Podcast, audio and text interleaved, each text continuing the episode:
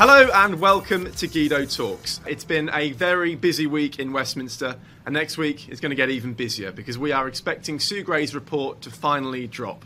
Uh, I'm Adam Cherry, and I'm joined, as always, by Paul Staines and Christian Calgie. So, Paul, where are we with this? We've got a Tory leadership race sort of happening in the background. We've got Sue Gray's report expected next week. What's the state of play? What are people thinking? The state of play is we've had a, a unsuccessful semi-push that's uh, been sparked off by uh, the new intake of 29ers. Uh, we've got the Sue Gray report next week, which all the heavyweights in the cabinet have been telling us to wait for. And I expect, whatever she says, we'll have another round of attempting to um, uh, no confidence or uh, put in letters Graham Brady and spark a leadership contest. Now, the thing about that is, I'm not sure the leading contenders are really keen to do it at this moment. I think they'd rather wait till after the May local elections and see the lie of the land. Also, what is the plan? Are the Tories going to get rid of the most successful political campaigner for a generation, who's won the biggest majority in a generation, because a load of poshos in Downing Street were guzzling cheese and wine? I don't think that makes sense. It's not exactly Suez, is it? Yes, the public are angry, but that angry anger might dissipate. Uh, Boris has the ability to reach parts of the country that no one else does. The public might be exasperated with him, but they can fall back in love with him again. Who knows?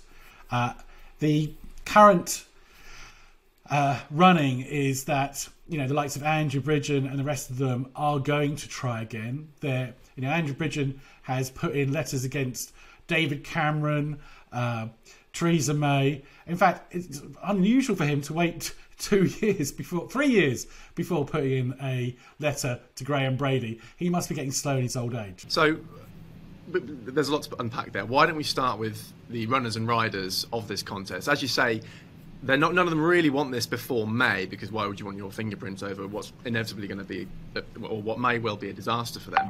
Nonetheless, we've got uh, Rishi Sunak, Liz Truss, Nadhim Zahawi, uh, Jeremy Hunt, Penny Mordaunt. There's a, a, there's a big field. Uh, Christian, what do you make of? Let's start with Rishi and, and Liz Truss. What do you make of those two? They're the two leading candidates. Yeah, I mean, there's a big question mark over this leadership election because Boris Johnson was very much the exception in the 2019 leadership election. The conventional wisdom for the last few decades in Tory leadership elections has been that the frontrunner is not the winner. And you think about David Cameron and Theresa May and Hague and Thatcher. And, uh, Boris really was the only one who started in a major way as the frontrunner and, and had that status all the way through. Now, the question is does that revert, or are we now into a period where the big beast gets it and canes it throughout the whole race and, and ends up winning? If that's the case, then it is going to be Rishi or Liz.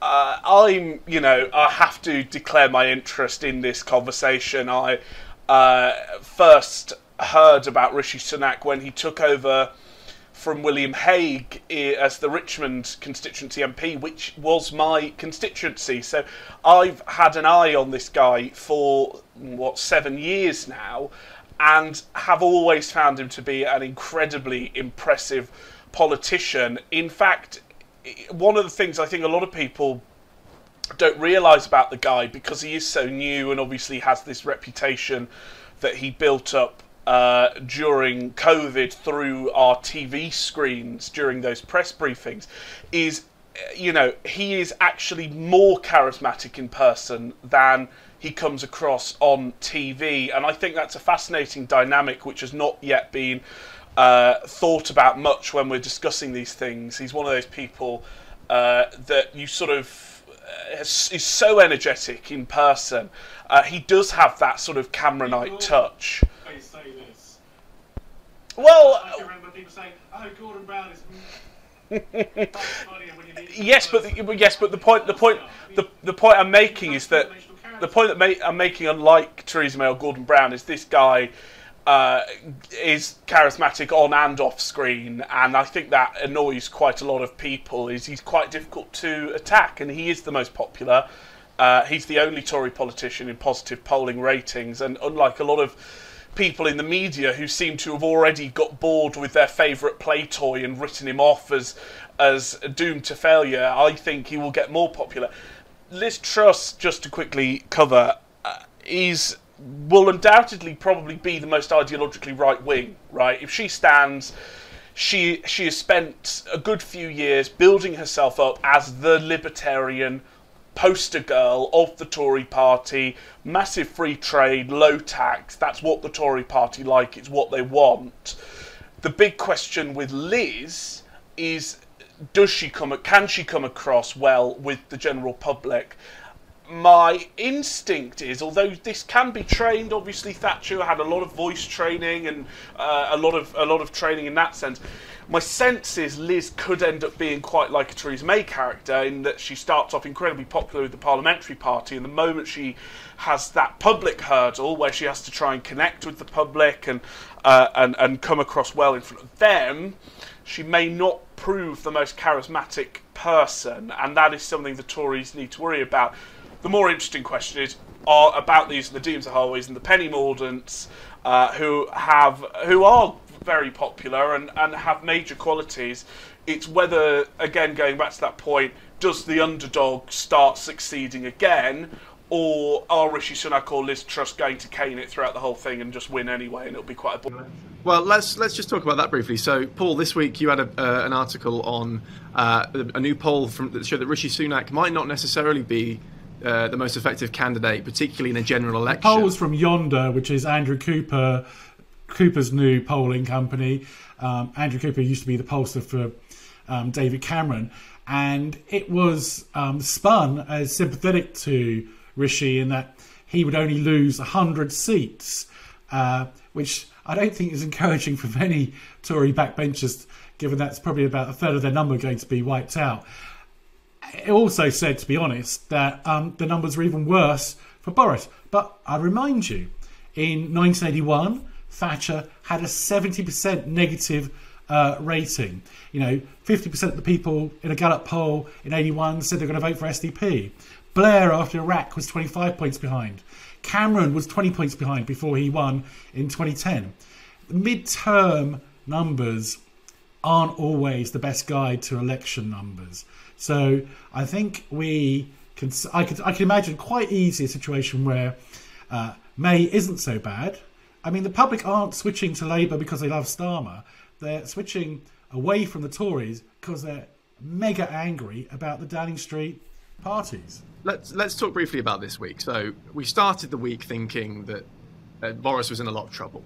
Monday and Tuesday, he had the apology, uh, did the, the disastrous interview with, with Beth Rigby, and then on Wednesday, we had a defection. We had uh, Tory MP Christian Wakeford cross the aisle and join the Labour Party. Uh, Christian, our Christian, what do we think? What do we think that means? What does that What does that mean for, for, for Wakeford? But also, what does it mean for the Tory Party? How did they react? Well, you know, Wakeford is a non-entity. We'll forget about him in a couple of weeks, and I'd imagine he'll step down in the next election probably because you know defectors always have a miserable time. They're despised by their old family and they're never welcomed by their new family. So you know wakeford's non-entity. What it has done uh, is certainly sort of take the tory you know uh, pot off the stove for a bit and let things calm down. Uh, there has been a noticeable sort of buttock clenching because whilst a lot of Tory MPs are deeply unhappy with Boris, uh, the last thing they want to do is help Keir Starmer, and it has helped refocus uh, minds and hearts onto what is the point here. And if the point here is to save the Tory party, or indeed have a Tory party left after this bloodletting, uh, then they can't do anything to help Starmer. And, and, Wakeford has actually really helped that, not least, of course, taking one letter out of Graham Brady's pile. I will say one thing, which is I've always been, I think, even for this newsroom, quite sceptical of the chances of a leadership election over this scandal. I'm not saying there won't be one before the next election, but I don't think Partygate is going to be the thing that gets rid of Boris. What it may do is provide a undercurrent, a backdrop in the minds of Tory MPs and voters at you know approaching the next election, and it may be the cost of living crisis that actually knocks the ball into the back of the net. But I didn't think, uh, even at the uh, sort of high points of speculation in the media at the start of this week, that we were going to get the 54 letters. My personal expectation is we're probably between 30 and 35, and that's providing that more letters haven't been pulled out of Graham Brady's pile since the. Christian if you're right about the cost of living crisis, then that won't play very well for Rishi in the eyes of the general public, will it? Because he's the man who will be fronting the whole economic uh, agenda. So, you know, there is. I mean, I'm half joking here, but there is a uh, is a alternative strategy where after the um, summers, the economy uh, gets into difficulties over inflation. Boris fires Rishi after clearing out Downing Street, bringing back Lord Frost, who'd be very positive on the backbenches, um, adopts a ta- tax cutting agenda, and and and is back in the uh, uh, away at the polls. it, it's certainly it's certainly fair to say that there is a very uncomfortable paradox here for Rishi, which is any as if Boris goes over anything other than Partygate, it's going to be over economics and taxes. And there are no circumstances that one can imagine on those fronts where Boris is fatally wounded and doesn't take Rishi down with him. So it's very dangerous for Rishi.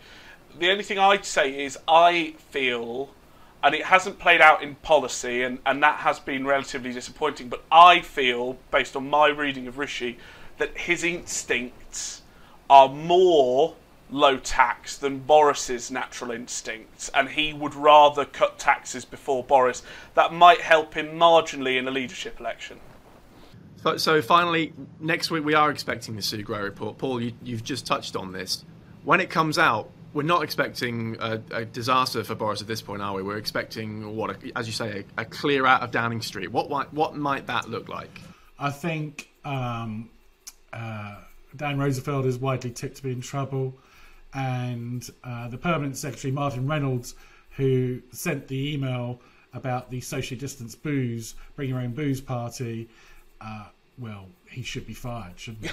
I will just say, sorry, before we before we cut off, a, couple of MPs have voiced to me something I think is true that, you know, we talk about uh, Reynolds and Rosenfield and Case and Doyle. We can talk about clearing out half of Downing Street, and I honestly don't think we'd miss most of them. Uh, I don't think we'd notice if we got rid of most of them, other than in a public purse sense.